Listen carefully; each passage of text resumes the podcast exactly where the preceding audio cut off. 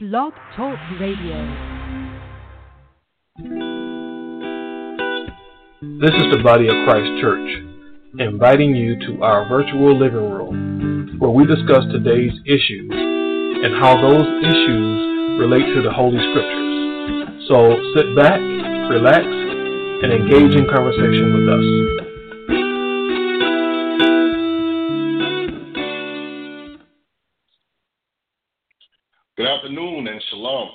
Brothers from the Body of Christ Church, and the topic of our, of our conversation for today is, believe it or not, after school Satan. So let's look at this right quick. School's back in session here in Georgia. Back in session, full swing. That means thousands of children will be returning from summer vacation invigorated, enthused, and ready to face the fun and challenges of the school year. Just as important for many Georgia students and parents are the after school activities where social clubs and organizations help to give balance to the often tumultuous school day. One club that is garnering lots of attention, believe it or not, a club that's garnering lots of attention is the After School Satan Club, sponsored by the Atlanta chapter of the Satanic Temple. Temple members are targeting a local elementary school in Powder Springs, Georgia, as a test school for their after school program. Their goal is to provide an alternative program for elementary age students to often Christian based after school programs that many schools offer. Is there a cause for concern for parents if, if the Satanic Temple members succeed in establishing an after school program? What will be the repercussions of a satanically themed after school program within our society? Should elementary school aged children be given the opportunity to participate in a satanically themed after school program? Would an after school program such as After School Satan prove to be a help or a hindrance to the personal and social development of a child? What does an after school Satan club mean for parents trying to teach their families the tenets of the Holy Bible? And how should a parent react if his son or daughter expresses an interest in participating in after school Satan? Join us today as we investigate this very controversial topic in the Holy Bible. And here with me, excuse me, here with me to investigate and explore this topic is the brother Kabar. Brother Kabar, are you with me? Shalom, brother. Most High Christ bless you. Most High Christ bless the, the listeners and the hearers who are willing to hear this word of, of Christ and of the gospel of repentance. I'm so happy and pleased to be with you and to address this topic and the issues that we are facing in today's society as we see the things that Christ spoke about unfold right before our eyes and hopefully both us and the audience get edification on how to view it, how to deal with it, and how to overcome whatever the challenges may be in this society today. So good to be with you. Shalom to all. Right. And what I would like to do first and foremost is play a clip um, of uh, the presence of the After School Satan Club here in Georgia I would like to play a clip and uh, just get your overall reaction before we really get into discussing this topic. So uh, stand by. Here comes the clip. After school satanic club for elementary students. That is what the Atlanta chapter, the Satanic Temple, wants to establish. The group is targeting Still Elementary in Powder Springs for one of its first public school organizations. Uh, Fox 5's George Franco joins us now live from the school with the story. And, and George, why have they chosen Still Elementary? Well, Russ and Deidre, the members of this satanic organization, told me that they chose Still Elementary School here in Powder Springs because it is one of many schools in Cobb County, a conservative county, which has a Christian based after school club. And they say now they want their spot as well. Still Elementary School in Powder Springs is ground zero for efforts to establish an after school Satan club by members of the Atlanta chapter of the Satanic Temple. We're drawing attention to these discrepancies between the separation of church and state and special rights given to special interest groups. Satanic Temple members Jed Drummond and Rob Thompson tell me the Satanic Temple, with chapters in Atlanta and many cities, does not preach religion or follow evil notions of the Christian symbol of Satan the devil. They say Satanic Temple tenants focus on common sense, science, and individual liberties. They also believe a satanic club should have a spot next to the religious clubs already in place at schools like Still Elementary. Because, like I said, we'd really like to see no religion in school at all. Would Yeah. be, and but since there is already being presented a Christian view, we're going to go to those schools that are presenting an after-school Christian program and offer a satanic one. The Cobb County School District told us Still Elementary does not have an after school Satan club. The staff and leaders of Still Elementary are focused on welcoming students and families back to school this week. Learning and student safety have been and will continue to be our top priorities. Of little comfort to Catherine Chopin with sons Caden and Kyle attending Still Elementary. It frightens me. I'm completely against it. It's it's not what the um, kids at that age should be learning. Other parents we spoke to, like Jill Gates, have children in one of those Christian clubs at Due West Elementary. my viewpoint is if you know if, if they're saying it's not about Satan and they're not pushing that, then why are they coming into the school at all? Satanic Temple members say this is just the beginning, promising to take their Satan Club request to the school board. Thinking that soon? I believe so. Date? I cannot give a date. And members of the Satanic Temple wouldn't say exactly when they take it, they plan to take it to the school board, but they do promise to take it to the school board, and they tell me they'll keep me abreast of all the details, and of course, we will keep you, our audience, involved as well. Reporting live tonight in Powder Springs, I'm George Franco, Fox 5 News. All right, George. There'll be a packed house on that night. Thank you. So before we really start to converse about this particular subject, I'd like to take a, just a few minutes to give a little bit of background uh, information about After School Satan, uh, if I could, Brother Kabar. and um, what we have here, After School Satan, is an after-school program sponsored by the Satanic, Satanic Temple, an American political activist organization based in Salem, Massachusetts. It was created as an alternative to the Christian based after school group called the Good News Club. There are after school Satan clubs in cities across the United States, including, of course, Atlanta, uh, Los Angeles, uh, Salt Lake City, Pensacola, Florida, Washington, D.C., Tucson, Springfield, Missouri, uh, Seattle, Washington, and uh, Portland, Oregon. So obviously, this is this is no uh, fly by night, Johnny come lately type of program. So uh, allow me to go just a little bit deeper and give a little bit of history.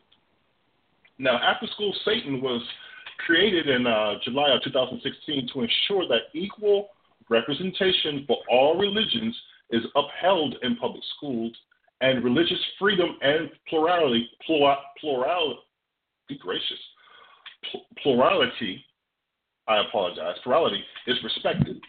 Since the U.S. Supreme Court ruled in 2001 that religious groups are permitted to establish clubs to proselytize after hours using public schools classrooms, the Christian based Good News Club has established thousands of such clubs. In response, the Satanic Temple began a campaign to establish its own clubs across the United States. According to one organizer, whenever religion enters the public sphere, like the Good News Club at public schools, we take action to ensure that more than one religious voice is represented and that our intent with the after school Satan club, and that is our intent with the after school Satan club, quote unquote. The club follows a standard syllabus and strives towards or tries to provide students with critical thinking skills necessary to make important life decisions for themselves. They emphasize a scientific and rationalist non superstitious worldview and oppose indoctrination into any other worldly belief system. According to Satanic Temple and After School Satan's co founder and spokesperson, Lucien Greaves, it's critical, quote, excuse me, It's critical that children understand that they are that there are multiple perspectives on all issues and that they have a choice in how they think. Satan is just a metaphorical construct intended to represent the rejection of all forms of tyranny over the human mind. So, Brother Kabar, having heard all of that, um, I would like to, if, if you don't mind, just briefly give us your reaction to uh, to the presence of the uh, After School Satan Club, and and the question that I would like to pose to you while you're giving us your reaction is, why is this happening in these days and times? Well, you know, initial reaction is um, is not.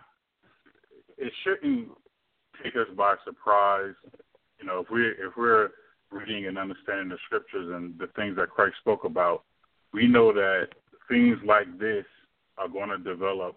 You know, as time goes on, um, society will gravitate uh, more toward accepting more and more blasphemous, contrary uh, positions, views, and ideas that are contrary to the scriptures, the Bible, or anything uh, good and lawful and right according to what is written in the scriptures, in the Bible. And so this is just another step in that direction, another chapter of that same book. So it's really moving more now along the lines, more of a political line, and now using the system itself to really establish and get a foothold in um, institutional uh, places of society, such as the educational system, you know, such as in science, such as in other other areas, so that you know, trying to make it inescapable for people to have to deal with this, address this uh, type of beliefs and ideas, or accept them. So, so you know, it, it's just um, I'm not surprised to see it. And the reason why I'm not surprised to see it is because, you know, Christ gives us the understanding to know what to expect in this type of society that we live in. Chief among which, if you go to Second Timothy chapter 3 and verse, I'll start at verse 1 going on down. Second mm-hmm. Timothy, Timothy chapter 2 verse 3. Excuse me, chapter 3 verse 1. Second Timothy 3 verse 1. It says, this know also that in the last days perilous times shall come. So we are in the last days when Christ came and brought that a gospel of the kingdom of heaven, brought that gospel of repentance. That began when his ministry began, when he came on the earth, that began what we know now officially as the last days or the last times. Okay? So this it just means this era this what they call in Greek eon of human history is coming to an end. This society as we know it is coming to an end, and a new eon, a new society governed by Christ, as opposed to the current society, which is governed by Satan, is going to be ushered in. So it says, knowing also, this know also that in the last days, which we are in, perilous times shall come. Now, when we talk about perilous times, yes, we know that you know times are dangerous, so on and so forth. But here, the scripture is primarily focusing on spiritual perils or spiritual dangers or things that can corrupt you spiritually. Okay, that's the perilous times. Verse two.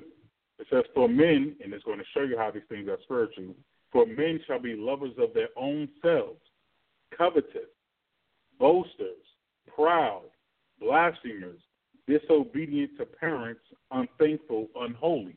So this is listing off quite a few of the type of behaviors, dispositions that we're going to see people uh, engaged in. And mm-hmm. it says, verse 3 without natural affection, truce breakers, false accusers, incontinent, fierce, despises of those that are good. So, and I'll read the read verse four because I'm going to go back and I'm going to pick out particular words and show you how this links directly with the type of thing we're seeing with the uh, TST, uh, the Satanic Temple, or their outreach program of After School Satan. So we're going to tie this directly to them, but we're going to read on for right now. Second Timothy chapter three, verse four. Now it says, "Traitors, heady, high-minded, lovers of pleasures more than lovers of God, having the form of godliness, but denying the power thereof. From such turn away." So when we begin to see a person a group uh, exhibit these type of characteristics and are dead set against the Bible, against Christ, against repentance, there's nothing you can do about that situation.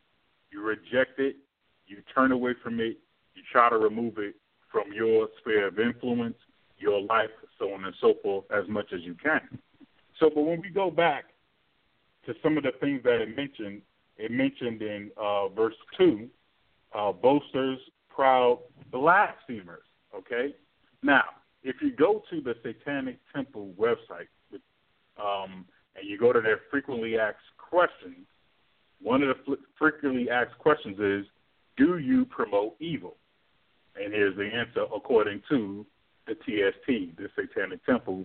And this is the same ideas and things they promote through uh, Satan after school Satan program. So the answer to that question, do you promote evil, in their frequently asked questions page on their website, the answer is the Satanic Temple holds to the basic premise that undue suffering is bad and that which reduces suffering is good. We do not believe in symbolic evil. Now listen to this. We embrace blasphemy as a legitimate expression of personal independence from counterproductive traditional norms. So what they're saying is they embrace blasphemy against traditional norms, aka Christian values, Christian ideas, biblical values, biblical ideas, things written in the in the scriptures. So they embrace blasphemy, speaking against, lying against the things written in the scriptures in the Bible. So it certainly fits that characteristics when it talks about blasphemy, unthankful, unholy. And then when you go down to uh, uh, Second Timothy chapter three, verse three, now it says, "Without natural affection, truce breakers, false accusers, incontinent fears, and then what? Despisers of those that are good." Because anywhere you see the Bible being promoted, and of course we know according to Romans, for the law is good, and the commandments of the Most High is good and right. Anywhere where that's being promoted, okay, the, here you, have TST uh, and the outreach program coming against it. So they are despisers of those that are good. The those that are good are living according to and teaching according to the words of Jesus Christ, which is the scriptures. They despise that and they come against it. And like they said in their own FAQ page, they embrace blasphemy as a legitimate expression of personal independence to go against whatever those traditional norms is, i.e., the Bible. But let's go on. Mm-hmm. Verse uh, 4, it says, uh, 2 Timothy 3, verse 4, traitors, heady, high minded. Now we have to look at those two, heady and high minded, because remember, uh, one of their tenets is that they depend on science. And we know when you look into the scriptures, it, they're really going into what the scripture says, science so called, meaning they have their own version of what they feel science is. There is a real legitimate science, which is according to the true way the Most High designed things, but then you have many people who develop their opinion about how the Most High designed things and then call that science. That's where this group falls into that category. So their heady and high mindedness is basically going into them relying on their own understanding of what they feel science says. Moving on, it says, lovers of pleasures more than lovers of God. And the reason they fall into that category is because they reject any type of uh, hierarchical uh, authority or supernatural authority or what they call arbitrary authority. Um, how do we know that? Go back to the FAQ uh, uh, page on the website, and the question is asked: What does Satan mean to TST, the Satanic Temple? their answer, Satan is symbolic of the eternal rebel in opposition to arbitrary authority. That's what it represents to them. So that's why that's why they agree with it. They basically are saying, well, no, not basically. They're saying God is an arbitrary authority, and that just like Satan represents uh, eternal rebel against that, we also are uh, rebelling against that arbitrary authority. It goes on to say, forever defending personal sovereignty. What the hell is that? That just means I want to do what I want to do. per, forever defending personal sovereignty, even in the face of insurmountable odds. What does that mean? You have, there's an all-powerful God that can destroy you, but who gives a damn? I'm gonna do what I want to do anyway. Translation. Hmm. it goes on to say this: Satan is an iconic form of the unbowed will of the unsilent inquirer, meaning I want to. It's talking about a person who's not the inquirer, but the, a doubter, a blasphemer, who a questioner against God. That's what they what they call the unbowed uh, will of the unsilenced inquirer, meaning I don't care what you do, I'm never going to stop questioning your authority. It goes on to say also in the FAQ to answer the heretic who questions sacred laws and rejects any tyrannical imposition. That's how they view God and His commandments as a tyrant, as imposition against the way they want to live their life, and they're going to question the sacred laws of the Most High. So that's how we know they are what when the Scripture talks about in Second Timothy chapter three verse four, lovers of pleasures more than lovers of God. They want to do their own will, follow their own desires and lusts, and not be subject to the commandments and sacred laws and will of the Heavenly Father. So this is this allows you to identify what you're talking about, who you're talking about, when you filter things through the scriptures. And Second Timothy chapter three verses one through four gives you a clear view of what you're dealing with because this organization and the people behind it fit all of these characteristics. I want to jump down to verse 13 because we're mm-hmm. still talking about, you know, why is this happening in this days and time. So verse 13, 2 Timothy chapter 3, verse 13, it says what? But evil men, we know the evil men are those who oppose God and his commandments in Christ, which, which TST, that's what they do. But evil men and seducers shall wax worse and worse, deceiving. So they this whole program of after school Satan is about deceiving people into following a lie. So that's what they do. They are deceiving, and what the scripture says, and being deceived. Now, who are they being deceived by? Satan, the devil, which they openly acknowledge. That's who they are deceived by. They're deceived by Satan, and in turn, turn around and try to de- teach those lies to people, young kids, to deceive them. So they are deceived and uh, they are being deceived and they are deceiving. All of these characteristics fit this organization and the people behind it to a T. So you shouldn't have any questions as far as who they are, what they are about. And now we know that this is starting to happen. We know even men and seducers, things are going to be waxed worse and worse. Conditions are only going to worsen over time. That's why we see this openness against God, like we see it today, and now this really uh, uh, an attempt to institutionalize this open rebellion against God, to make it a, a political movement. We'll get to that later, as far as going against the Bible, going against uh, the commandments written, and now trying to make good evil and evil good, and looking at the commandments in the Bible as something that's wrong and that's bad. So that's why we see these things happening in these days and times because we are in the last times. Things are mm-hmm. going to deteriorate and get worse and worse, especially spiritually, and we have the uh, the the the defense of the scriptures and the spirit of Christ to help navigate us through these things. So that was it.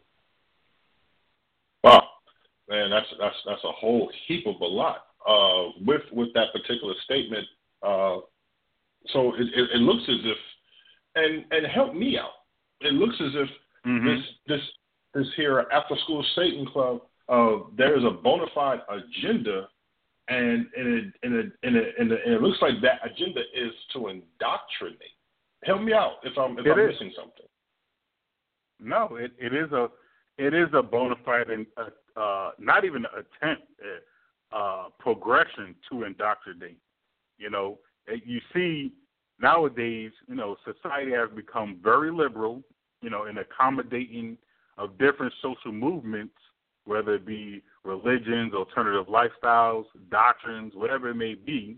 You know, an after school Satan program when we look at that, you can look at it. Okay, is it just a passing phase in society's progression?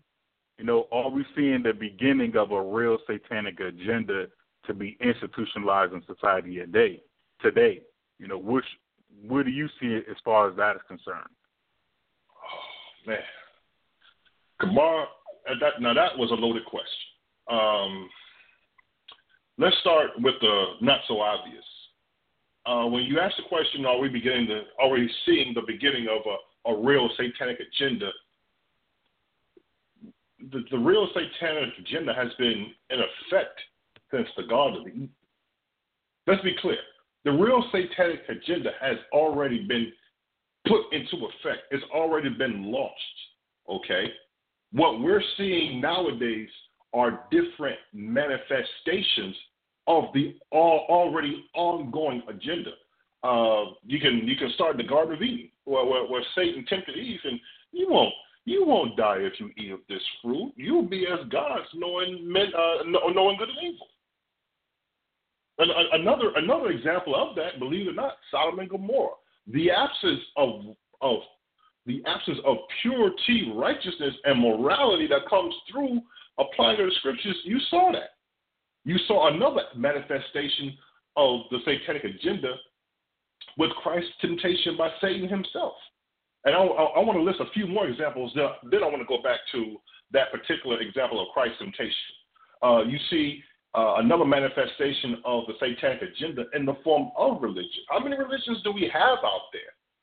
How many, how, really, how many religions do we have out there? And what of those religions that you can name off the top of your head, or even if you do the research, what religion is truly teaching according word for word, line upon line, precept upon precept, here a little, there a little, how to follow Christ and serve the Most High. Then you've got the feminist movement, you know, that was started by Gloria Steinem. That is another manifestation of uh, of the satanic movement because now, uh, or the satanic agenda, because now you've got this particular woman spearheading this movement, spearheading this this this this mindset or this train of thought in which you know you you, you have women under this false impression that no man is needed. I can accomplish everything that I need to accomplish absence a man. Another example of the satanic agenda, believe it or not, uh, Planned Parenthood, uh, started by Margaret Sanger uh, back in 1916 when it's first referred to as the American Birth Control League, now turned to Planned Parent, now called Planned Parenthood, uh, in 1942. Then you have homosexuality. Then you have lesbianism. Then you have the LGBTQP community. Then you have welfare programs, uh, which was uh, started off as the Social Security Act, signed into law in 1935. Uh, those are all other manifestations of um, of the satanic agenda. So it's not just just this this one agenda or this one plan that just pops up and it's like the evil laugh. Now I have you. Now I have you where I want you. No, this thing has been in effect since years upon years upon years upon years ago. Other manifestations of the satanic agenda include the removal of prayer in schools. And now, for those who stand up and say, wait a minute, this is not right. Uh, being a homosexual, that's not according to the scriptures. Being a lesbian, that's not according to the scriptures. Uh, the LGBTQ community, that's not according to the, according to the scriptures. Then that person is labeled as someone that's that's that's that's, that's promoting hate speech when you speak against that. So all in all, you have many, many, many different manifestations of the satanic agenda. Now, when you read First Peter chapter five, please bear with me a second, brother. when you read First Peter chapter five, it gives us a warning. The Lord Jesus Christ gives us a warning that we really, really, really have to take into heart, especially in these days and times, with how, for lack of better words, how morally degraded our society is. First Peter chapter five, starting at verse eight. Be sober, be vigilant, because your adversary, the devil, as a roaring lion, walketh about seeking whom he may devour. Verse 9 Whom resist steadfast in the faith, knowing that the same afflictions are accomplished in your brethren that are in the world. So when we read verse 8, we're being told to be sober, to be, be watchful, be mindful, be vigilant, be cautious, be observant of everything that's going on around you. Why? Because your adversary, the devil, Satan, as a roaring lion walking, walketh about seeking whom he may devour.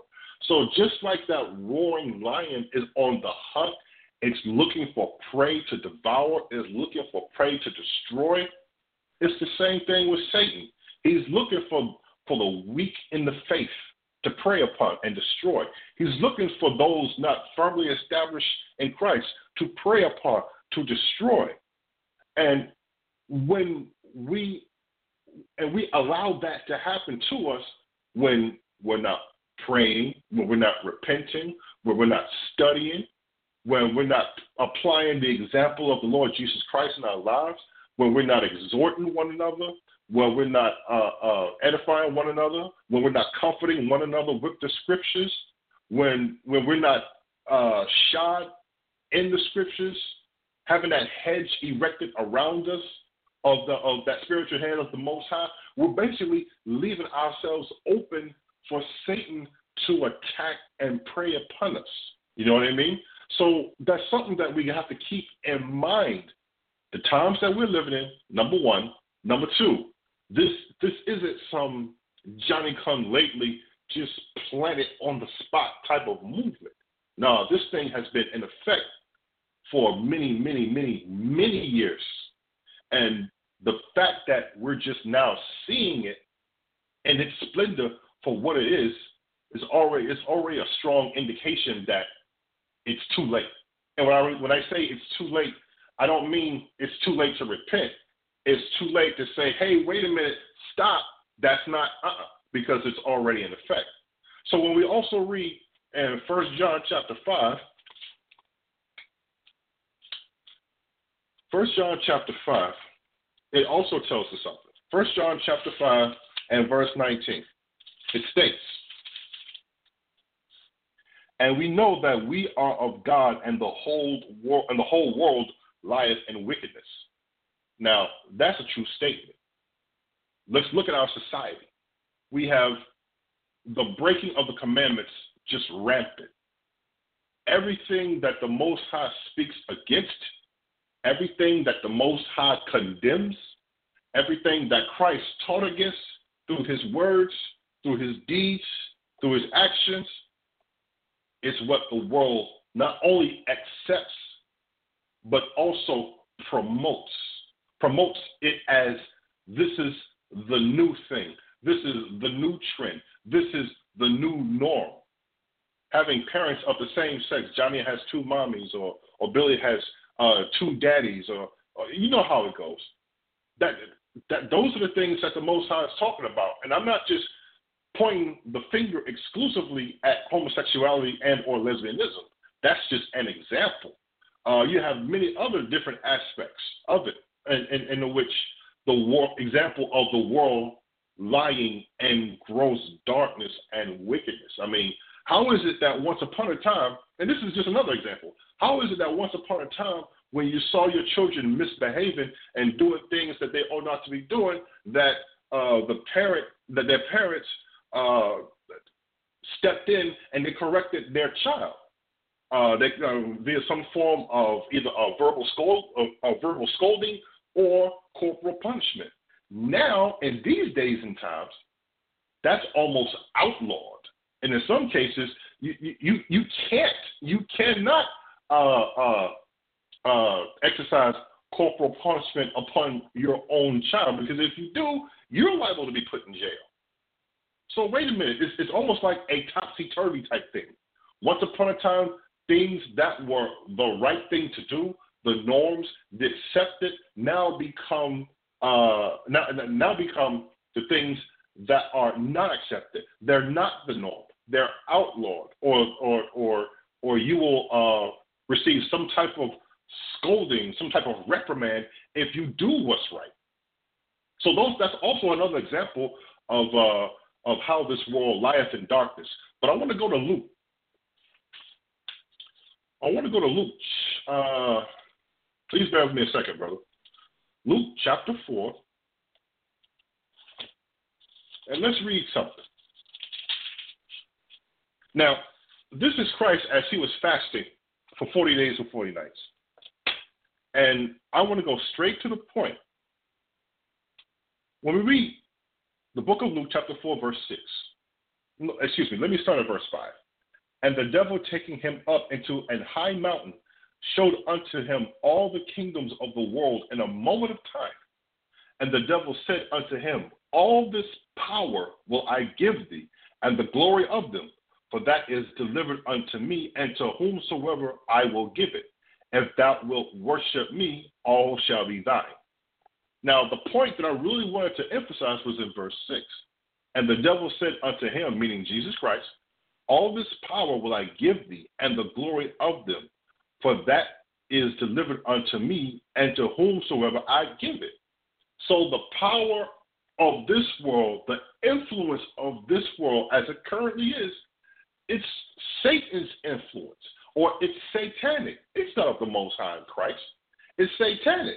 And it's up to us to be discerned, spiritually discerned, have our eyes, our spiritual eyes open so that we can recognize the good from the evil and not just recognize it, we take the necessary steps so that we're not consumed or we're not influenced by that evil. Okay? So the true the true satanic agenda that's already been in effect since since almost the beginning of time itself. We just have different now we're seeing different manifestations of that agenda. And finally, you know, we have to be very careful, sober, vigilant, mindful of what's going on around us. And not just us. We have to be very sober, very diligent, very mindful, very careful, very cautious about what's going on around our children. That's just as important. Because if not, it's quite easy for a young, innocent, naive child to fall under the influence of, uh, of, of a program or a movement such as a satanic or after school Satan. So we have to be careful, and for that we need to be we need to constantly be teaching, showing our children the scriptures, being an example of the uh, of the of uh, Christ's teachings and His example, and seriously, really establishing that communication. So I would like to introduce this next clip, if I could, brother. I want to introduce this next clip still talking about after school Satan, and uh, and let's see what this is really getting into right now. Uh, hold on. Okay. This week, we told you about the Satanic Temple pushing for after school Satan clubs for kids. Now, an attorney for Child Evangelism Fellowship is fighting back, defending school districts from the effort. Liberty Counsel Chairman Matt Staver is calling the Satanic Temple's goal disruptive rather than educational, and parents aren't happy about the proposal either. We have enough problems in the world to encourage the kids to actually take on this kind of attitude and demeanor. It's just absolutely not acceptable. Satan, you know, his thing is evil, and evil is the absence of good and love. And we're trying to encourage goodness and love in our children, especially at Still Elementary and other schools in around this area. Staver says Liberty Counsel will defend districts from possible legal action. He adds that parental permission is required for children to participate in after school clubs, and he doubts that many parents would let their children join Satan clubs.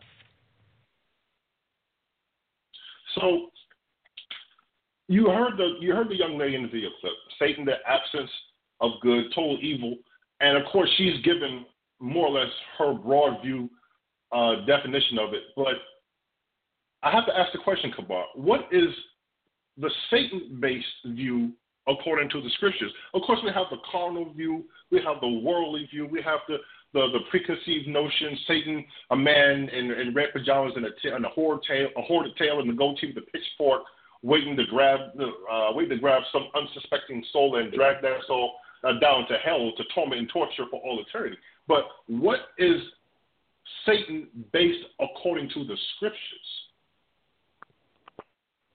That's a good question because you know people have to really you know understand the origins of things and where things come from and how they develop over time so that you understand basically the spirit of what things are. And when you understand that, you'll understand ultimately the goal of whatever that situation is. Where is it actually going? What does it actually mean? And not get caught up in, you know, all of the the hoopla and the words and whatever, you know, just the the uh, political PR that's going on. But what is this? What's the reality? What's the truth of this situation? So, you know, these people, uh, TST, the Satanic Temple, after school Satan, whatever their you know this after school outreach program they're trying to engage in. Now, now mind you, it's not you know, it's, they're not so much targeting colleges, high schools. They're targeting elementary. Okay, you, you targeting things in a child's life where they're developing their ideas and foundations for what they think, feel, and believe. And what they want to do is just like writing a line of code in a computer, in a software. Mm-hmm. They want to write a satanic line of code so that as information gets processed, it filters through this system of satanic thinking. And when it filters through the system of satanic thinking, the trajectory of that child's life is altered forever. And where they ultimately will end up at is adversaries of Christ, haters of God, and uh, bound for damnation in a lake of fire. That's what that's what happens. If you think if you understand a missile guidance system and trajectory, from where you're at to where you want that missile to land, that's the trajectory. If you alter that in the slightest uh, sense, because of the thousands of miles that it's going to travel, it will have a, a, a half, a quarter of an inch will have a, a difference at the where that thing lands as far as miles. So that's why you have to understand. The scripture says what? Train up a child in the way they should go, and when they are old, they will not depart from it. Well, yeah, you got Satan trying to hijack that through this program to say, okay, let's write this line of code. Let's train them up this way. And when they're old, they'll be mine. They'll be in my camp. They'll be thinking and doing according to what I want them to do. Now, mm-hmm. it's, the, the parents, especially at this stage, play a huge critical role. But in playing that huge critical role, parents themselves have to understand what is the Satan based view. It's not just yeah, it's evil, it's wicked, but what does it really come down to? So in order to get that understanding, let's go to the beginning. But before we hit that, because we're going to go to, you mentioned it, we're going to read through it, Genesis, the third chapter. Let me just establish the character who we're talking about in Genesis, the third chapter. And to do that, we're going to go to Revelation chapter 12 and verse 9. Okay? Mm-hmm. So Revelation 12 and 9, it says, And the great dragon was cast out. Now, who's the great dragon? Okay, it's going to tell you. And the great dragon was cast out, that old serpent called the devil and Satan. Okay. All right, so now we identify who that dragon is and who the old serpent is when you read it in the scriptures. It says, called the devil and Satan, which deceiveth the whole world. Now remember, we just read in the scriptures in Timothy's how these the TST through their outreach program, they are this uh, deceived and being they are deceiving and being deceived. So who are they being deceived by? We just we we already spoke on that. Satan the devil. How do we know that? Because he deceives the whole world. So that's why we have to understand where the origins of things are coming from. So now we know that this dragon is the old serpent called the devil and Satan. So when you go to Genesis chapter 3, I'm going to start at chapter 3 and verse 1. It says, Now the serpent, back in Genesis, now the serpent was more subtle than any beast of the field which God had made. Now we understand there's certain allegory being used here. It's not talking about an actual snake on his belly, because snakes don't talk. It's, talk, it's, it's describing a characteristics of this being. Now we know this serpent that is talking about here which is talks about in Revelation, the old serpent is talking about Genesis chapter 3, verse 1, who is the devil and Satan. So it says, Now the serpent was more subtle, meaning cunning, than any beast of the field which God had made, and he said unto the woman, Yea, hath God said, You should not eat of every tree of the garden. So now he's talking to the woman, okay? Obviously, he has a certain intellect that is superior in er, in certain areas to this woman. So it's not talking about an anaconda snake. You know what I mean? It's talking about a being that's interacting with this woman and influencing her mind. So he says, the woman responds, because remember, Adam and Eve was made, breath of life is breathed into them, and and when you understand what that breath of life is truly going into, it's going into the understanding of God and His commandments. So they understood what the will of God was, is, and what the commandments and requirements God made of them are. So Satan says, "Ye shall not eat of every tree of the garden." That's the question he asked. And the woman in verse two says, "And the woman said unto the serpent, We may eat of the tree he says, We may eat of the fruit of the trees of the garden, but of the fruit of the tree which is in the midst of the garden, God hath said, Ye shall not eat of it, neither shall ye touch it, lest ye die. That's a direct commandment. There's no ambiguity about that. It's clear, it's easy to follow if you understand and obey it. Clear. Now, verse 4. What does Satan say? And the serpent said unto the woman, Ye shall not surely die. Now, right then and there, it's a Satan is saying something diametrically opposed and opposite of what God said. Now, who you believe in that situation? That's what you really have to understand. It's very clear. Who do you who are you going to believe? God said this. Satan said that. They're opposite. They're different. Which way do you? Which direction do you go in? So we're going to read on. And, and the serpent said unto the woman, Ye shall not surely die. For God doth know that in the day ye eat thereof, then your eyes shall be opened, and ye shall be as gods, knowing good and evil. So here's Satan introducing a whole different other concept, a whole different agenda, ideology, uh, way of life. That's saying, listen, God is withholding something from you. Now the scripture says the Most High will never withhold anything good from us. So what is he talking about? No, he's God is withholding something from you, and he says what? In the day you eat of it, your eyes are going to be open. See this? Um, you're going to have this understanding. You're going to have this enlightenment. Okay, and ye shall be as gods, knowing good and evil. See, you're going to be your own authority now. You're going to be able to make your own decisions. You don't have to follow what some arbitrary authority is telling you to do. You can make up your own mind about it.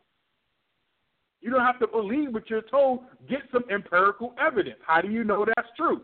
These are all of the questions and the doubts that are being planted in the mind. So what happens? Verse 6. And when the woman saw that the tree was good for food, and that it was pleasant to the eyes, and and a tree to be desired to make one wise. she took and ate of the fruit thereof. So she bought into the notion of I don't have to obey nobody. I can be my own authority. I can be my own God. I can I can chart my own destiny and direction. Fully bought into it. Okay, and then what did she do? Uh, and did eat, and also and gave also unto her husband Adam with her, and he did eat. See, he the, the man fell to it also. So they both gave in to that satanic spirit, that satanic direction. So understand what that Satan based view is. And the Satan based view is I am my own God. I am my own boss. I determine my own authority. I reject God, His commandments, His authority. That is the Satan based view. Now, how do we know that? Well, go right back to the TST website, frequently asked questions. We went through it before, but now we get to go through it with the understanding of what the true Satan based view is. TST didn't make it up. They're simply falling right in line with the the the, the, old serpent, the devil, who deceiveth the whole world. And they're simply deceived right along with everyone else. Because they ask them, what does Satan mean to TST? Satan is symbolic of the eternal rebel in opposition to arbitrary authority. Now, what the hell are they talking about?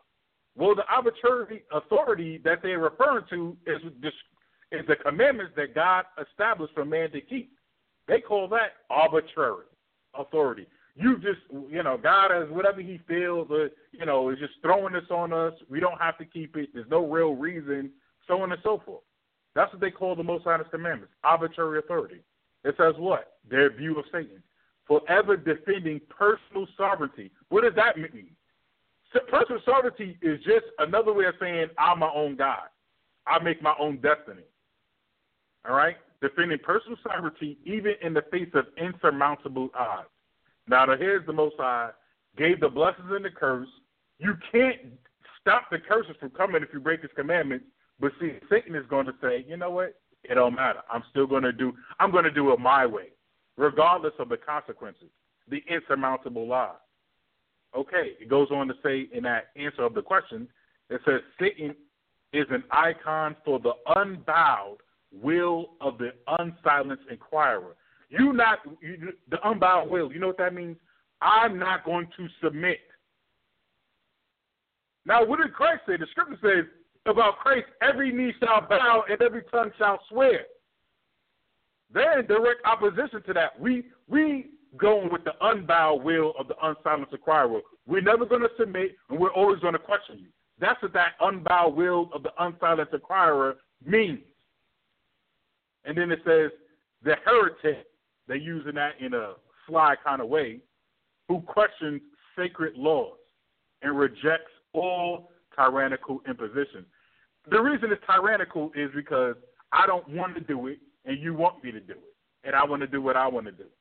So anything well, you better try yet, to I don't want to do that I don't want to to do. the Lord. Exactly. It's it's a you're a tyrant. This is what said Mhm. about. This is what they're saying about Christ. Tyrant. Mm-hmm. Tyrannical imposition. So when we look at what that Satan based view is, it didn't originate out of no satan the satanic temple, after school Satan program, no other Satan organization. No, it didn't come from them. It came from Satan the devil way back in Genesis in the beginning with Adam and Eve when he established what that whole Satan based view is.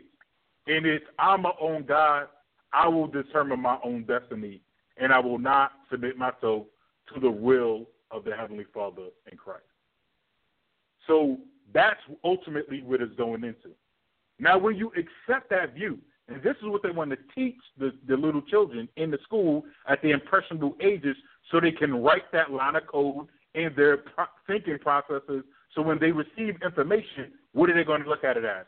Well, I want to do this. What I want to do is better than what I'm being told to do. What I want to do is better than the laws and the commandments and the statutes of the Heavenly Father. What I want to do is better than what Christ wants me to do. That's what they're trying to teach.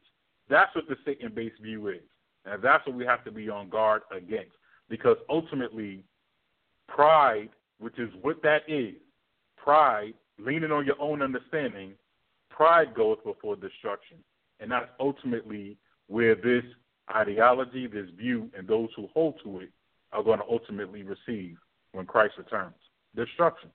So that's why we got to stay away from it. Exactly. You know, it,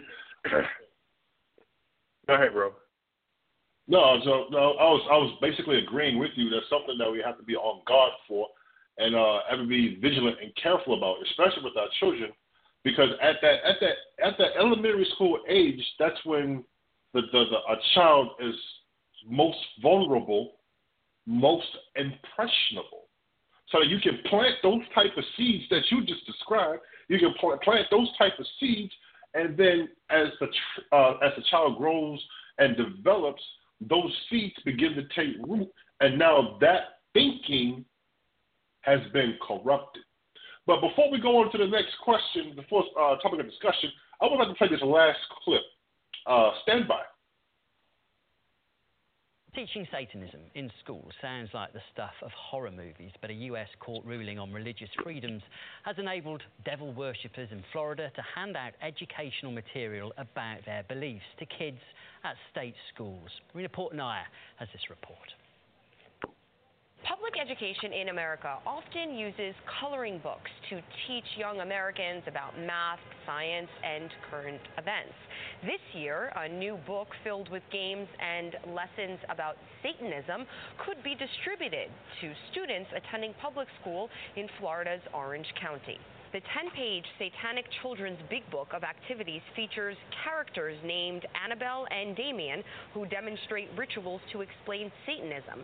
This expanding wealth of information for America's young minds was made possible after a Florida judge last month ruled that if the Orange County School District allowed Christian groups to disseminate Bibles and other materials in its schools, then other religious and atheist groups should be given the same right to distribute their material and followers of the Antichrist seized on the decision to treat all faiths equally. A spokesman for the Satanic Temple tells Raw Story that, quote, if a public school board is going to allow religious pamphlets and full Bibles to be distributed to students, as is the case in Orange County, Florida, we think the responsible thing to do is to ensure that these students are given access to a variety of different religious opinions, as opposed to standing idly by while one religious voice dominates the discourse and delivers propaganda to youth, unquote. In a ruling that was aimed at maintaining religious neutrality, students who may never have intended to learn about Christianity, atheism, or Satanism will now receive an introduction to all three. Marina Portnaya, RT. Wow. Wow. I mean, this this thing is really this really this thing is really progressing. I mean, passing out literature in schools. Good gracious. Exactly. But uh, just so happens that we have a caller on the line, and uh, I'm about to bring this caller in uh, from uh, from uh, 9048. Uh, caller, what is your question or your comment for us here in the verse we're living for? Hey, shalom, brothers. This is Josiah. In Christ bless. Most High Christ bless. Hey, um, I just wanted to quickly bring out uh, a point um, because, as awful as this thing sounds about Satan, uh, basically what it is is a package. And you, you package things one way and people object to it, and you package things another way and they're fine with it. so in Romans chapter 6, verse 16, it reads, Know ye not that to whom ye yield yourselves servants to obey, his servants ye are to whom ye obey, whether of sin unto death or of obedience unto righteousness. So obviously, if you are obedient to the word of God, then you're worshiping God. But if you're not obedient, that is sin. So let's let's go to um, First John chapter three and verse four, just to pick up the definition of sin. It says, "Whosoever committeth sin transgresses also the law, for sin is the transgression of the law." Okay. So now, obviously, if somebody comes straight out and says to you, "I worship Satan," which is the antithesis of the Most High God, then they are owning up to the fact that they're committing sin. Okay, but if someone comes to you and says that uh, uh, you observe someone eating bacon, you, you don't, you, you know, people often don't look at that as being sinful. But in the church, they may have uh, pig roast. You know, in the church, you know, the Sabbath is not observed on the day that it should be. In the church, you have people who carry on relationships filled with fornication of all sorts, and it's not being condemned by the church. So, what are these people talking about? You know, so it, it's all about a label. That's the only thing they're talking about. Someone's labeled something in a way that they don't appreciate because they are still doing it.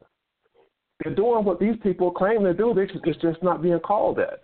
It's not being called Satanism. But what they're doing is they're worshiping Satan because they're not obeying God. God has come to condemn these things that they're doing the fornication, the breaking up the Sabbath days and the holy days, and so forth, the, the, the, uh, the hatred for one another. God is condemning those things. But because it's not labeled Satanism, then they're okay with it. Wow, that's a good point. That is, and wow, that's that's a thought provoking point to tell you the truth, because you know, of course, we we we, we live in a, a mainstream society, and uh, and and unfortunately, society likes to, like you say, uh, brother they, they like they like to label certain things. In other words, society, as as as as in its current state right now, it, it likes to pick and choose. Okay, what's acceptable, what's not. What is what is agreeable, what's not. For example, uh, if if a man has like three or four different girlfriends, I mean, he's he's considered or he's labeled a stud. Whereas if a woman she she has three or four different boyfriends, then she's labeled as a slut. But in the eyes of the Heavenly Father, it's all wrong. Whether you are a stud, whether you are a slut, whether you are homosexual, whether you are a lesbian, whether you are a liar, whether you are a thief, whether you are a murderer, whether you uh, uh, like to celebrate uh, false holidays, okay, whether you are a brawler. It's all wrong in the eyesight of the Heavenly Father. And as persons trying to truly serve Christ in spirit and in truth, we have to be able to identify the good, the evil in what it is and reject those labels because that's all they are, like you said, they're just labels. Reject those and have our spiritual eyes open and see the wickedness and see the evil for what it is and not what society deems it to be. Uh, that was that was that was definitely a good point, uh, brother Josiah. If you don't mind staying online, I'm gonna I want to mute you, but definitely you're welcome to stay on the line and listen to the show and uh, and uh, please enjoy. Uh, was there anything else that you hey. wanted to add with that, brother? No, that was yeah, it, brother. Uh, that, that was the only point I wanted to bring out. Thank you. All right. Thank you so much for listening. Thank you so much for listening. So, Kabar, we, we, we, we had a call in. He gave us mm-hmm. his take, which is labels.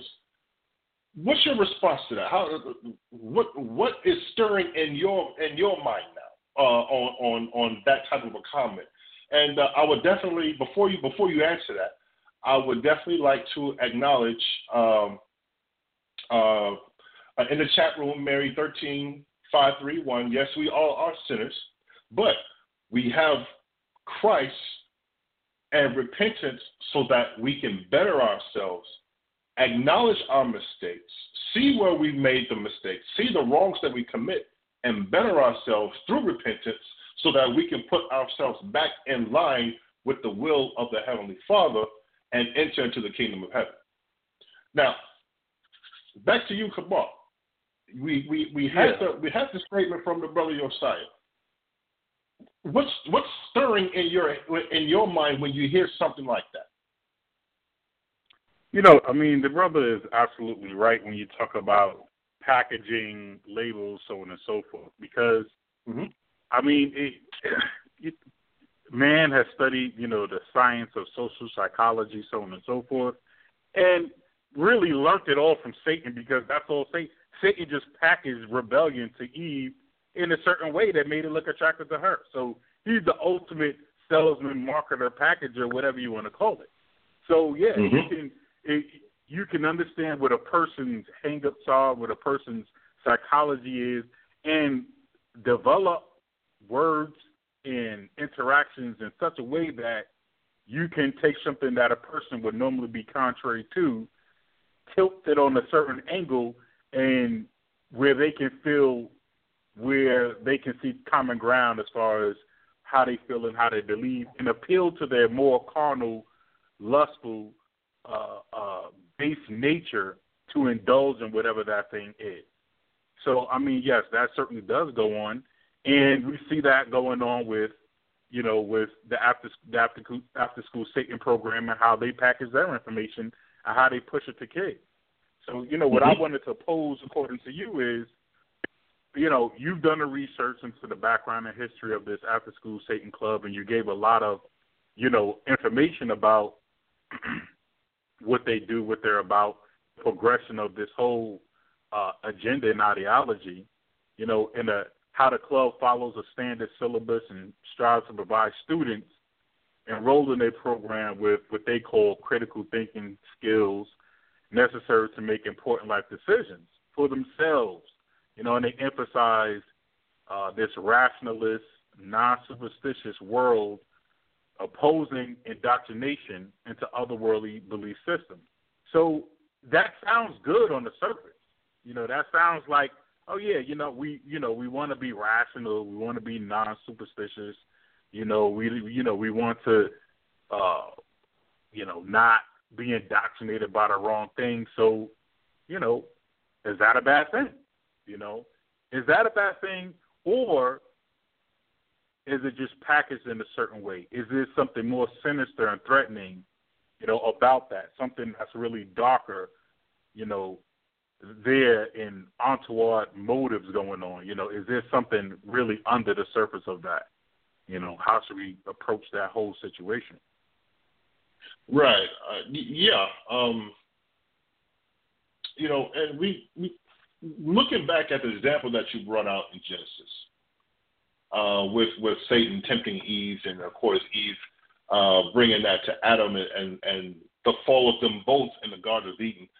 Satan put it out there as something harmless.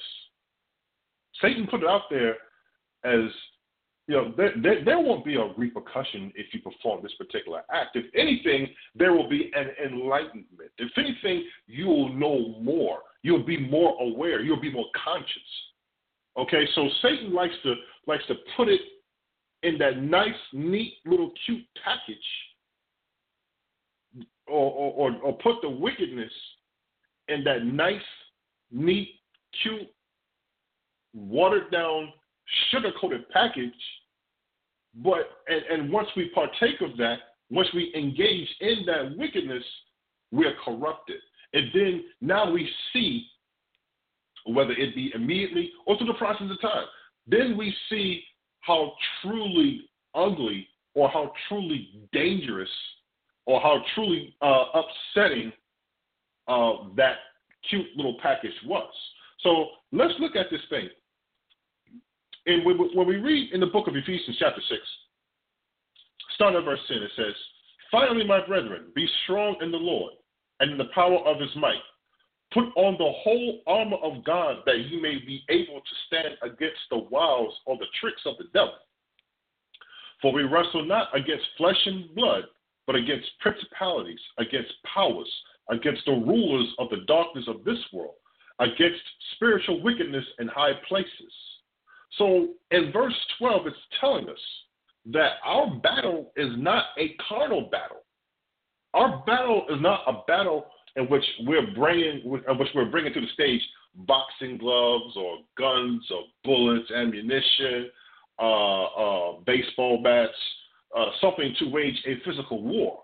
Our battle is a spiritual one.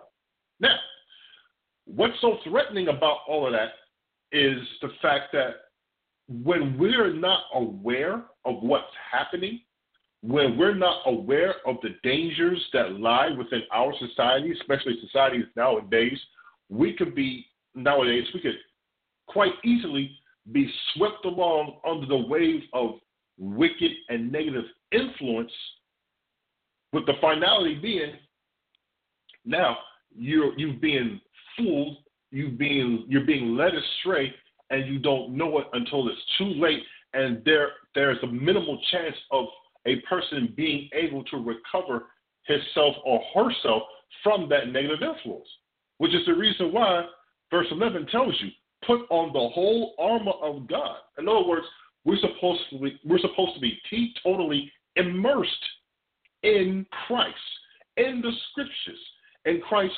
teachings, in Christ's example, the fruits of the Spirit, the charity, love one another as I have loved you. Be in those examples. That's how we're. That's how, uh, like the scripture says, we put on the whole armor of God that ye may be able to stand against the wiles of the devil. Because the wiles of the devil, the influences uh, of Satan are plenty. They are manifold. There's a plethora of influences of Satan in today's society, from Facebook to Twitter to uh, chat rooms to what you see on TV to what you see, uh, what you hear on the radio or read about in newspapers slash magazines. Uh, the scriptures refer to Satan as the prince of the air.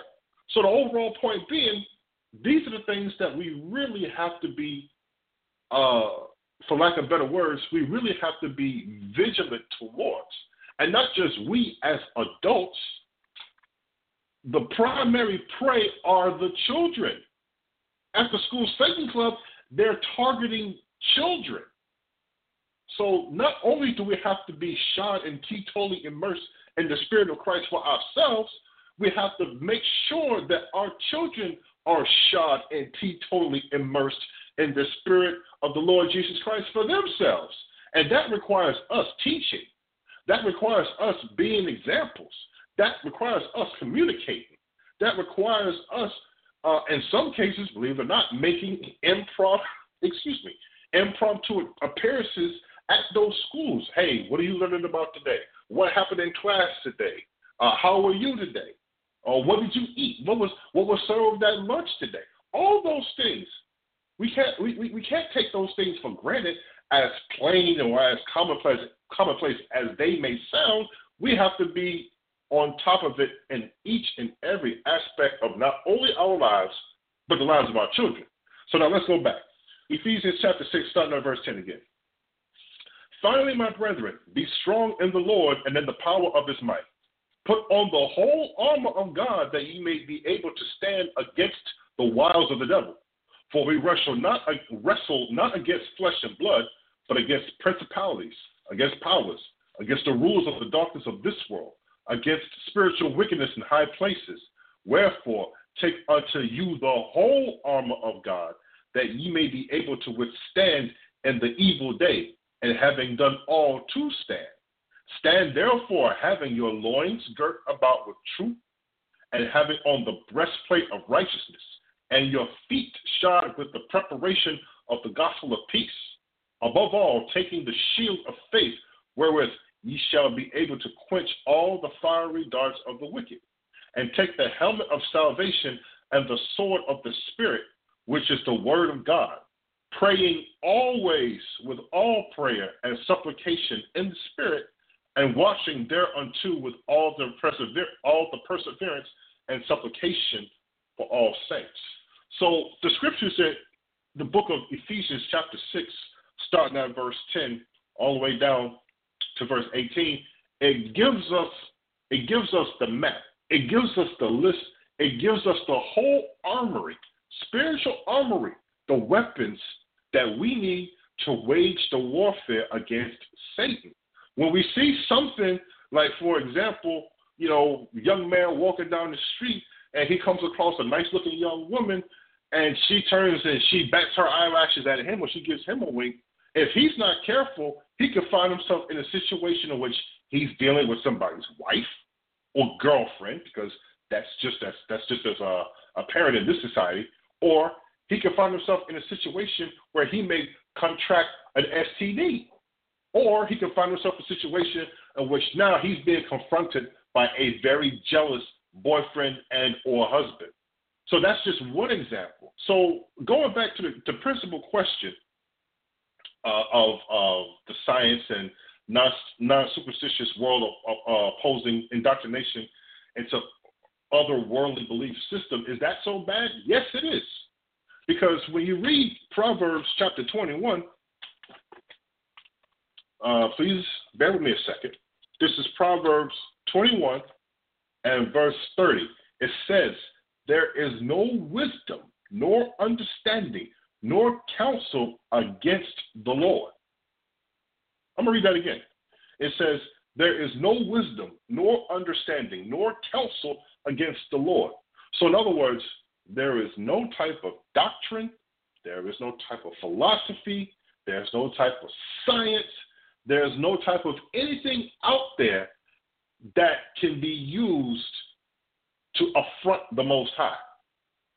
The knowledge of the Most High, His wisdom in His scriptures that we receive when we apply His commandment, that knowledge, that wisdom, that understanding reigns supreme. Everything else outside of that is is, is basically vanity, nothing, of no effect, or it benefit or, or is of no benefit to us. Now, understand, yes, we have to go to school, and there's certain things that we have to learn, and there's certain things uh, to progress to, to the next level in our education.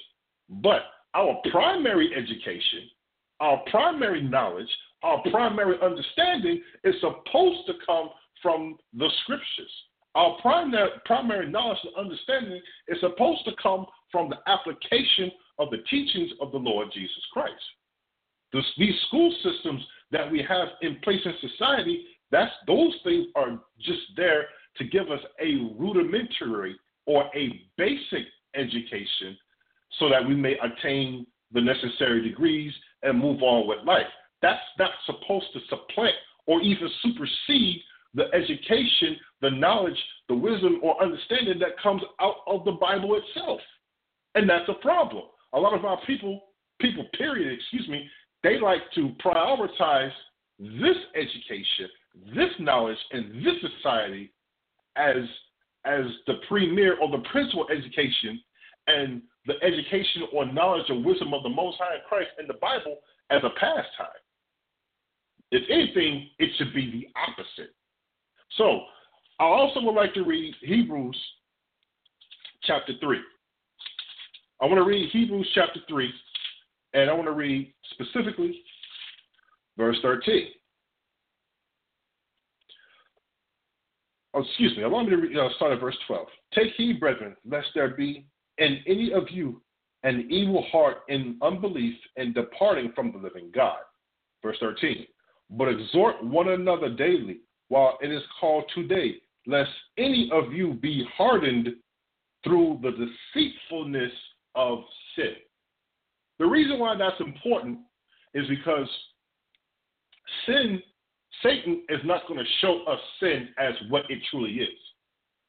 Satan is going to show sin as as it appeals to our individual lust.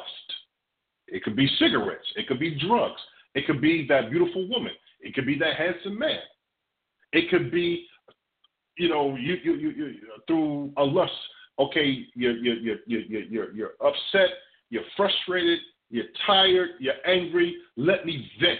Let me fight. Let me put these let me put these fists on somebody to work out my anger, work out my frustration. It could be lying.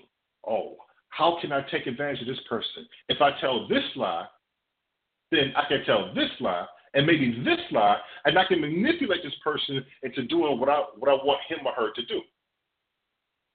But at the end of the day, when you really look at it for what it is, it's wicked, it's evil, it's not of the Most High in Christ.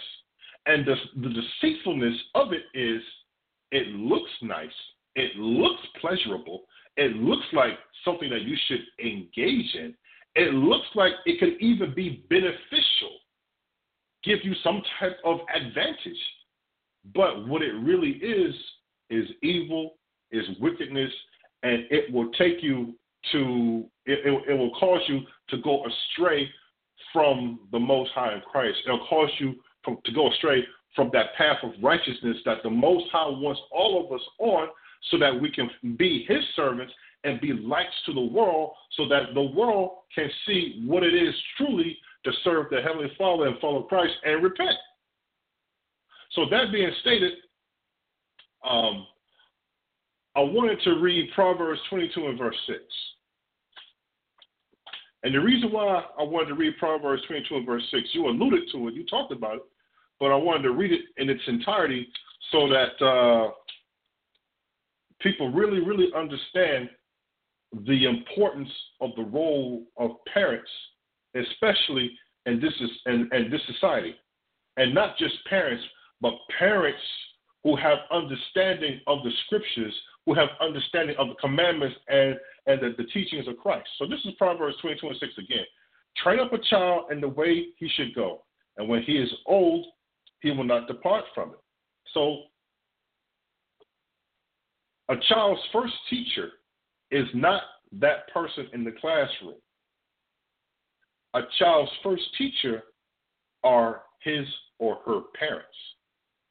And it's incumbent upon the parents to make sure that they are teaching Christ, not just teaching Christ, being that example of Christ, being the example of those fruits of the Spirit that love, that joy, that peace, that meekness, that goodness, uh, that temperance, that long suffering, the patience, a parent is supposed to be his example or her example is supposed to be those things. Teaching Christ. This is how Christ wants us to be. This is what the scripture says. Christ says this. This is how we're supposed to act. This is how we're supposed to carry ourselves.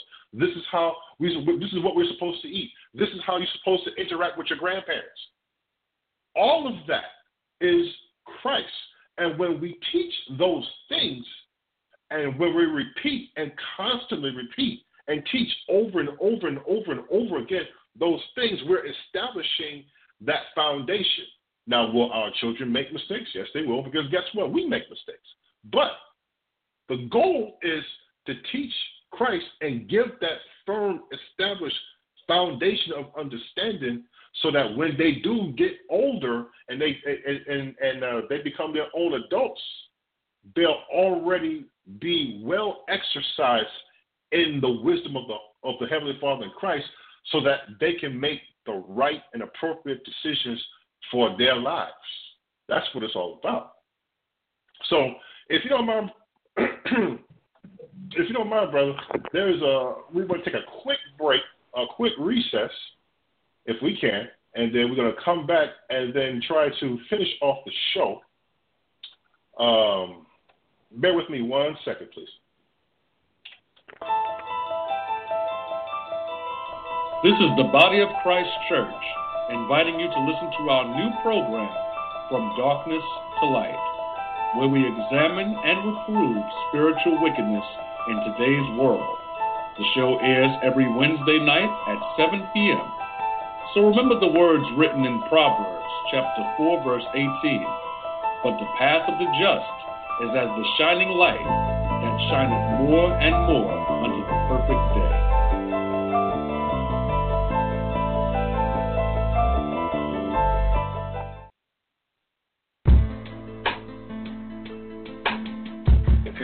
Hear more programming about what the Bible says, please go to WUFOAM.com every Saturday morning at 10:30 a.m. and click on the Listen Live link. Thank you.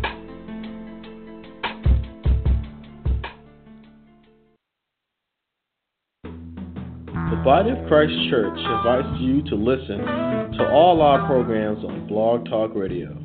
These programs are meant to edify the listener regarding repentance and good works according to the Holy Scriptures. The weekly program schedule is Sunday at 2 p.m., Tuesday at 8 p.m., Wednesday at 7 p.m., Friday at 7 p.m., and Saturday at 9 a.m., all Eastern Standard Time. Our Spanish broadcast is at 11:30 a.m. Eastern Standard Time each Saturday at blogtalkradio.com slash ICDC. Please accept our invitation to call in to our show at 646 716 7749. Your comments or questions are eagerly encouraged, whether they agree or disagree with the viewpoints expressed by those involved in the program. Again, call in now, please dial 646 716 7749.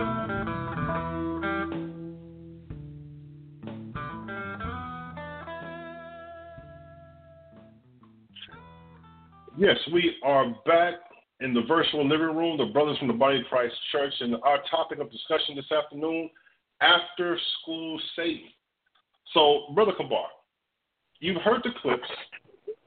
You you've heard the you've heard the, the, the viewpoint expressed in uh, uh, in our in the audience in the chat room. Excuse me, not the chat room, but uh, the, uh on on the phone via the brother Josiah. The question that now remains that I have to ask is with all this is going on and, and, and all these negative influences, these satanic influences that are running rampant in our society, how do we defend ourselves as parents and our children against these types of negative slash wicked influence? How do how do we how do we do that? How do we put that into into action? Exactly. You know, and that that's really the um, the important thing is you know, whether it be programs like this targeting uh, at your children um, and trying to take them into a different path, trying to establish a different uh, mindset, spirit, ideology, uh, thought process into your child, or whether it's something else, you know, um, uh, in a different area of your life that's contrary to the scriptures. You know, what how do you how do you navigate through it? How do you view it? How do you deal with it? You know, that's that's what we have to understand. Because I mean, it, it is a concerted effort. It's it is an organized, directed uh, um, uh, program. So, I, I, in in getting to the answer to that, I want to just uh, point out another thing, uh, another point in the frequently asked questions page of mm-hmm. the TST, the Satanic Temple, because this is going to set up the answer uh, to the question. Because we have to understand this is not random. This is highly coordinated, directed, in order to produce a, a, a result. So, on that frequently asked page of the TST, uh, one of the questions is how are you different from other satanic organizations? Because you got to understand, Satan got things moving on multiple levels from multiple di- directions. You know, as far as Satan is concerned, hey, if this ain't your thing, I got something over here. Like I said, the con- consummate salesman, you know, packaging and repackaging to whatever your desires, tastes, or likes are. So he got something for everyone. So you got other satanic organizations who more into the ritualistic uh, uh, uh, uh, uh, sacrifices and all of that. That you know, you got you got that out there. You got people who's gonna gravitate to that. This TST, the Satanic Temple, and you know the After School Satan program. This is targeting another aspect. So when they ask that question, are you how are you different? How are you different from other satanic organizations? This is what they say. Many satanic organizations focus on pointless and misguided efforts to establish a monopoly on the vision of the one true Satanism. This obsession with ownership has fomented unfortunate uh, culture in which Satanist, Satanism's most vitriolic criticisms are often self-identified Satanists, right? So they basically infighting, things like that. It goes on to say, and this is getting into the point now, the Satanic Temple is not interested in establishing itself as the sole arbiter of satanic practice. Rather, we are open to working with other self identified satanic organizations to promote general recognition of satanic legitimacy. Okay? So I, I'm, I'm going to explain that, but let me go on. Let me finish. It says while many satanic organizations seem to revel in superfluous hierarchies while isolating themselves in petty organizational autocracy, the satanic temple eschews rigid, centralized authority and focuses its effort on effecting tangible, constructive change. We believe in building a politically active satanic movement and invite others to join us in these efforts. So understand, they're not interested in trying to uh, uh, uh, in satanic altruism. They're not interested in uh, uh, rituals and practices and, and seances and all of those type of things. They are really a, of the political arm of it. And when they talked about uh, establishing or promoting general recognition for satanic legitimacy, they want to get it to a point where it is societally acceptable and normalized to the point where, hey, you got this senator or this person running for Congress.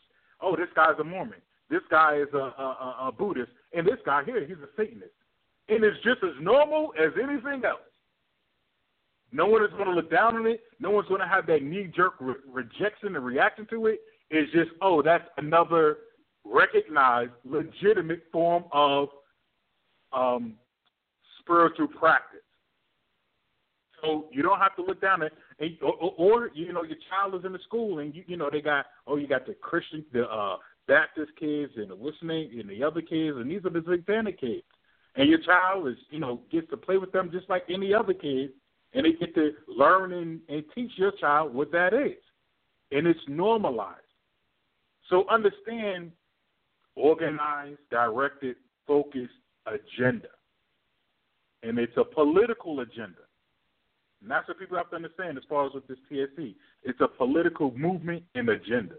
So now you got to get to, okay, they're moving this thing in an organized, step by step, incremental way to envelop and dominate society and change what it what it what it considers normal and appropriate in, in social settings. That's what they're doing. So how do we defend ourselves against it, especially as parents? And then how do we protect our, our children? So first and foremost, we have to, as parents, have be, be equipped in order to deal with it. And how do we do that? Because we're talking about a spiritual attack disguised as a political movement. Okay? So how do we defend against it? And this is why they're targeting children. Because they don't want to. They don't want to. They know that child is not going to have that defense like an adult would. That's why they're being targeted. But that's why the parents have to be equipped so that they can equip their children, so that just as the parents can identify and reject it, that and when that line of code comes up in the system, your your uh in, you know your uh antivirus software, which is your understanding of the scriptures, attacks it and eliminates it when that code comes up in the child's processors, it's antivirus software, which is their understanding of scriptures, can attack it and eliminate it, quarantine it, and destroy it. That's what we're talking about here. So that begins with First Timothy, Second Timothy, chapter two and verse verse fifteen. It says, Second Timothy two fifteen, study to show thyself approved unto God, a workman that needeth not to be ashamed, rightly dividing the word of truth. So we have to be reading our Bibles. We have to be studying, understanding, learning, growing in that word. It says, showing ourselves approved unto God. That's who we, that's whose approval and acceptance we're seeking. Not trying to uh, please men, not trying to be on a knowledge quest, not trying to show how smart we are, but that we are in in agreement and in alignment with the Most High Christ. That's what it's about. It says, a workman that needeth not to be ashamed, rightly dividing the word of truth. So when it comes to understanding and applying the scriptures as well as teaching it, we're doing it the right way so that we're guiding people in the right direction of the Most High in Christ. So that's the first step. When we do, when we're studied and we're learned and we have that understanding, then we're going to know what the truth is. Okay? And we know when we know what the truth is, then we're going to have a way to combat over the madness. And the scriptures tell us in John chapter 8, verse 32, through that studying, it says, And ye shall know the truth, and the truth shall make you free. Because all that's going on with TST is selling us bondage to Satan the devil. So, but when we know the truth, the truest truth is going to free us from ever coming into that bondage, or if we're in that bondage, to be freed from it. But what is the truth? The truth is first and foremost Jesus Christ, like it states in John chapter 14 verse 6. Verse 6, as Christ says, I'm the way, the truth, and the life. No man cometh unto the Father but by me.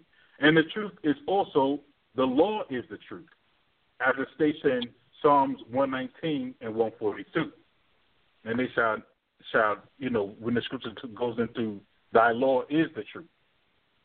So that's that that's what embodies the truth. That understanding Christ and keeping the commandments through Christ is what's going to allow us not to come into the bondage of the lie of Satan or free us from that lie of Satan and that trap and that bondage of wickedness and sin and the darkness of evil when we apply Christ through repentance. So we have the studying, which leads us to the truth, and that truth is what frees us. But as we go throughout our day to day life, having those tools allow us to have what I like to call the universal filter. And all all stimulus, everything, words, TV shows, books, pictures, everything has to filter through this system.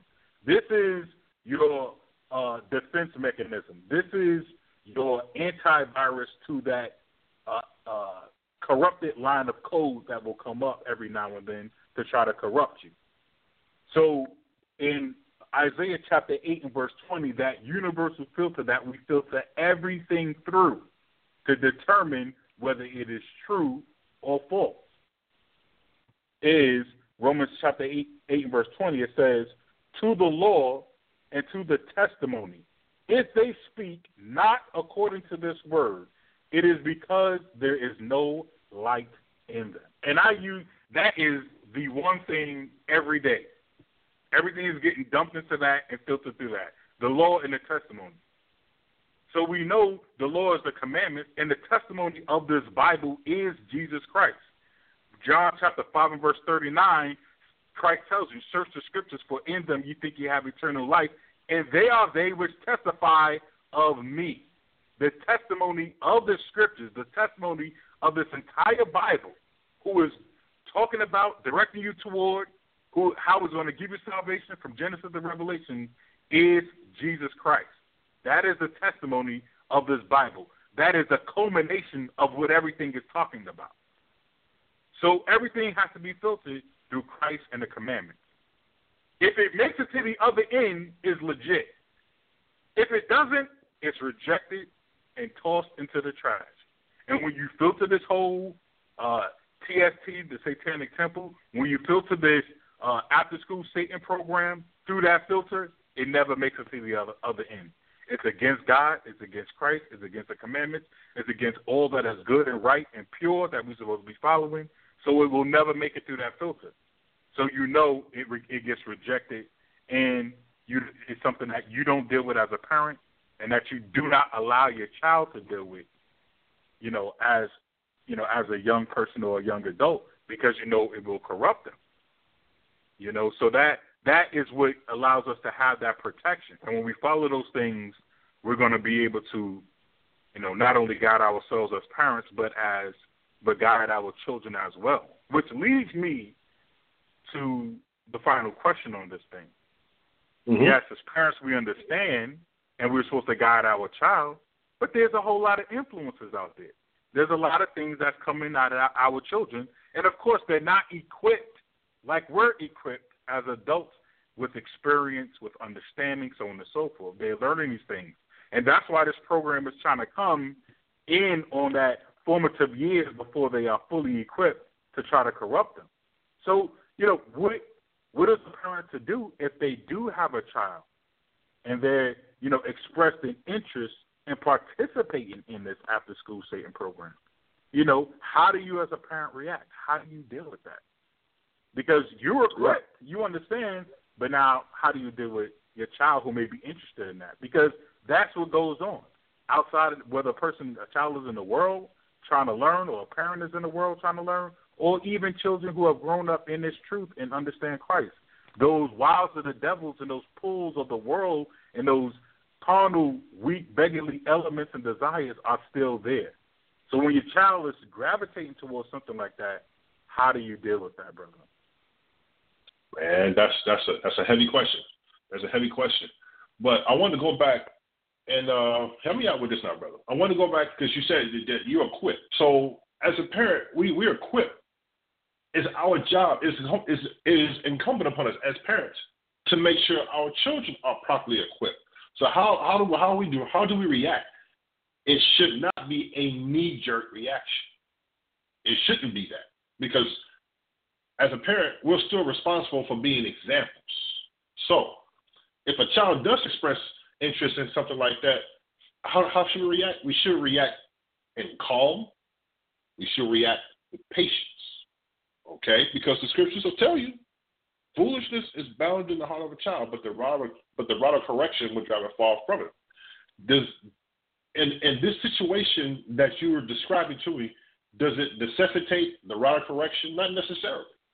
But it but it does tell us that that foolishness is bound in the heart of a child. It's it's, it's Let me interject something real quick. Yeah. Because it, it, and it's a great point that you're bringing out that foolishness is bound in the, in the heart of the child, but the rod of correction shall drive it far from them. And I mm-hmm. and of course I know you're going to give the balance to what all of that means because even when you read the scriptures, the brother David brought it out. He said, "Thy rod and thy staff they comfort me." So mm-hmm. the rod is correction, and that staff is for guidance and support. So go ahead, brother. Exactly. So on on that right there, we got to look at this thing as that foolish. That's just an example of foolishness. So now is a teaching opportunity. Now is a teaching opportunity. First, we got to first we have to properly educate our children as to what this is. And this is it's, it's a satanic agenda. What is a satanic agenda? A satanic agenda is a movement meant to undermine, diminish, or eradicate any semblance of that which is holy, righteous, or moral, while depicting God and or Christ as villainous or evil. Also, a movement that promotes spiritual lawlessness. So that has to be first introduced into the mind of our children. This this after school Satan, this is what it's really about. Taking away or trying to destroy the righteousness of the scriptures that's what this that's what this thing is all about. And it's also trying to depict our Lord, our Savior Jesus Christ, God and our Savior Jesus Christ as villainous or evil beings. The Most High is not evil. Christ is not evil. So whoever is promoting that or saying that or implying that, they are truly the evil ones. Number one. Number two, we got to get into teaching mode some more. Allow me to read John chapter 8, verse 12. Then Jesus spake again unto them, saying, I am the light of the world. He that followeth me shall not walk in darkness, but shall have the light of life. So Christ is telling us he is the light of the world. When we are following Christ, when we are exercising Christ in our day to day lives, guess what? We have the ability to discern good from evil.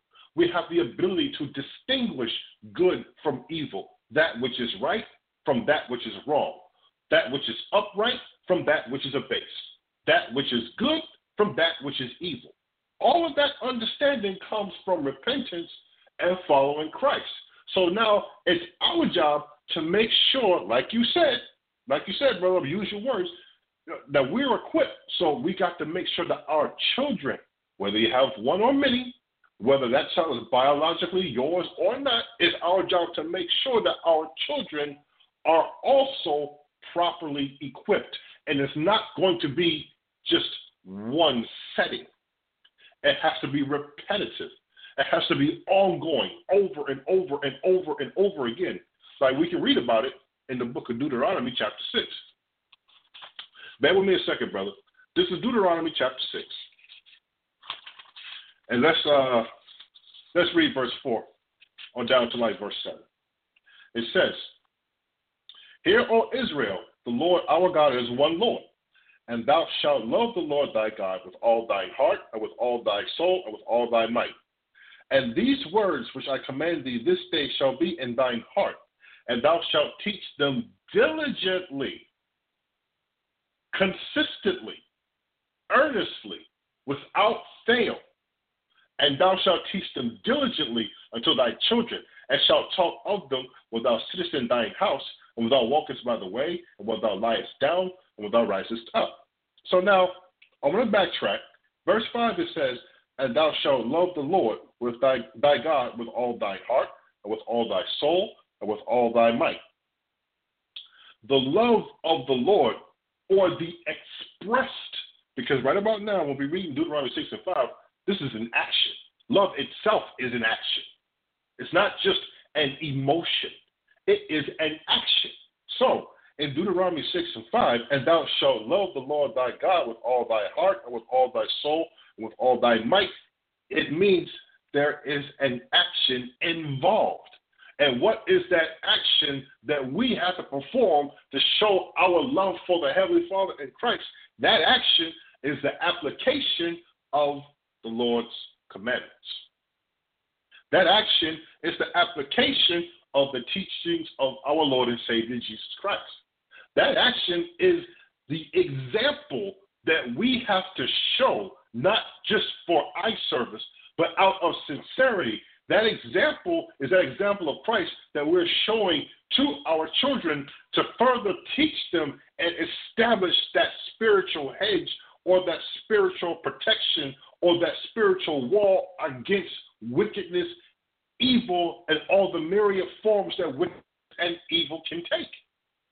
So it's on us.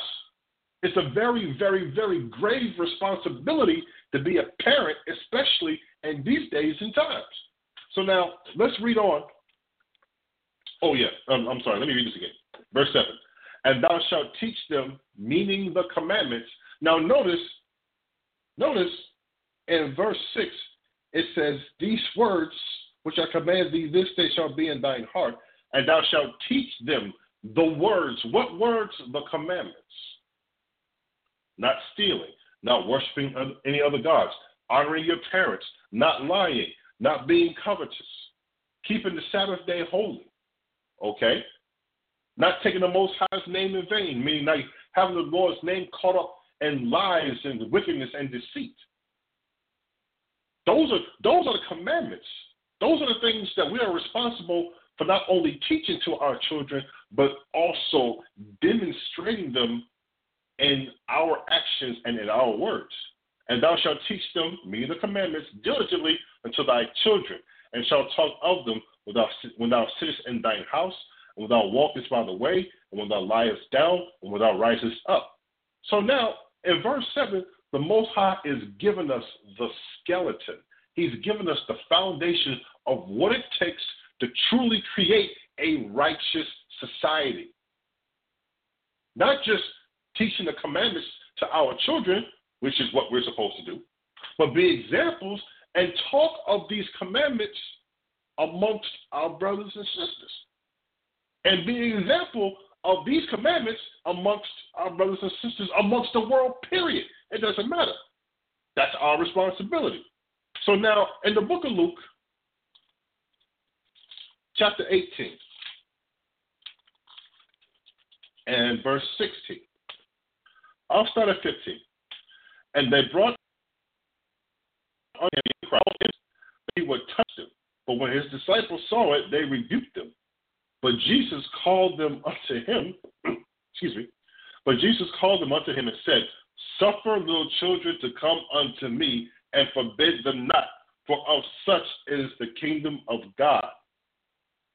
Now, that's something within itself that we all have to ponder. How many of us are actually teaching Christ to our children? How many of us are actually teaching, being that example of Christ to in our families, in our households?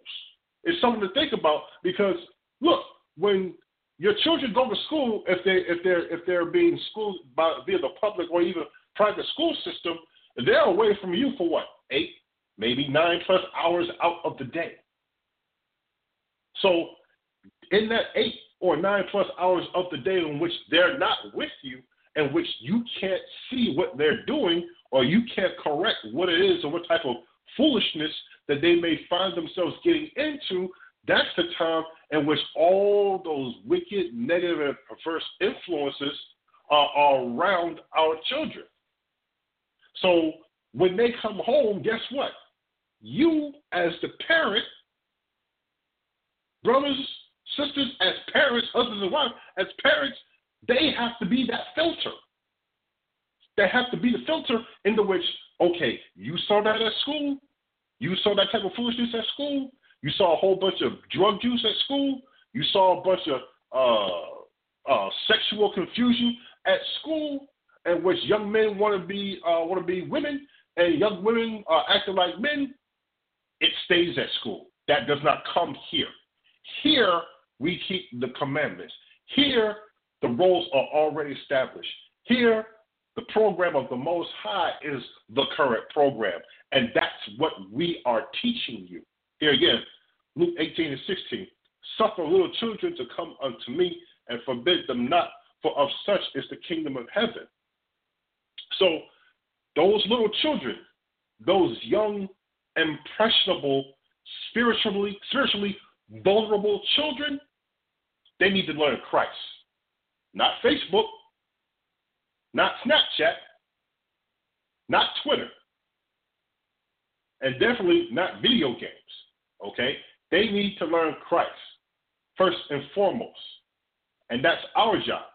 So it's also our job to monitor that type of activity so that Christ is the priority and not the Snapchat, not the Twitter, not the Facebook, but Christ. Now, let's understand something. Let's take an example. Let's take an example. I'm to go to Genesis, uh, Genesis, excuse me, chapter 18. This is Genesis chapter 18 and uh, verse, excuse me, 18 and verse 19. And it says, excuse me, let me start at 17. Genesis chapter 18, verse 17. And the Lord said, Shall I hide from Abraham that thing which I do? Seeing that Abraham shall surely become a great and mighty nation, and all the nations of the earth shall be blessed in him. For I know him. Wait a minute, hold up. When the Heavenly Father says he knows you, that means you must be doing something right. So, for I know him, that he will command his children and his household after him, and they shall keep the way of the Lord to do justice and judgment, that the Lord may bring upon Abraham that thing which he hath spoken of him.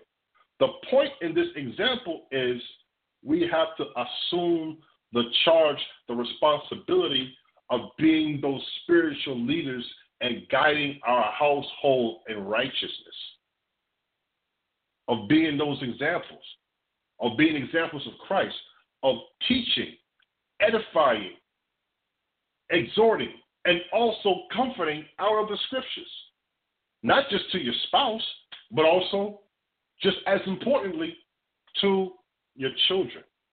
So, to answer the question, what is a parent to do? Continue on the course of teaching Christ. And if a parent is not on that course, then it's incumbent upon that parent to repent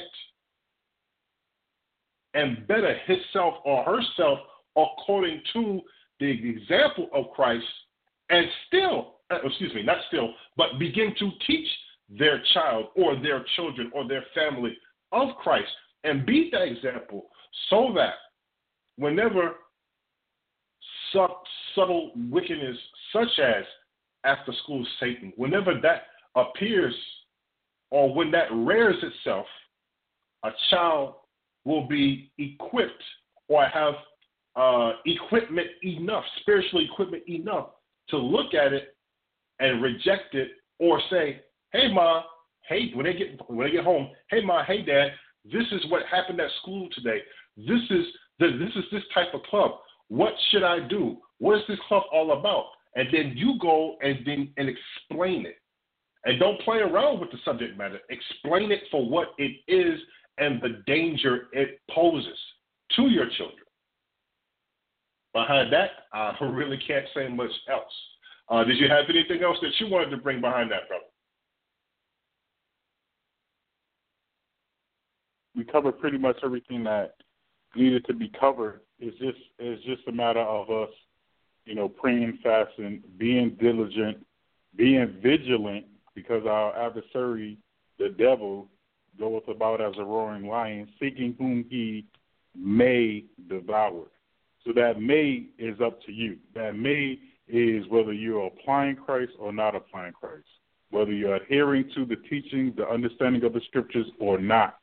If you're not, then that may turns into a definite of certain Satan devouring you, or that may turns into Satan not being able to because you are applying. So it comes down to whether we're holding fast to Christ or not. So we definitely want to be holding fast to Christ so that we're in the right mind and spirit in order to be that example and be those teachers to our children so that they aren't devoured uh, by Satan being that roaring lion. That was it. Exactly. Well, believe it or not, that's it. Our time is pretty much done. Have to give all praises to the Heavenly Father in Christ, and uh, to the Heavenly Father in Christ for allowing us another opportunity to uh, to teach His Word. I also would like to thank you, my brother Kabar, for hanging with me today and, and helping me out to examine and evaluate this particular subject matter. And all praises once again go to the Heavenly Father and excuse me, His Son Christ.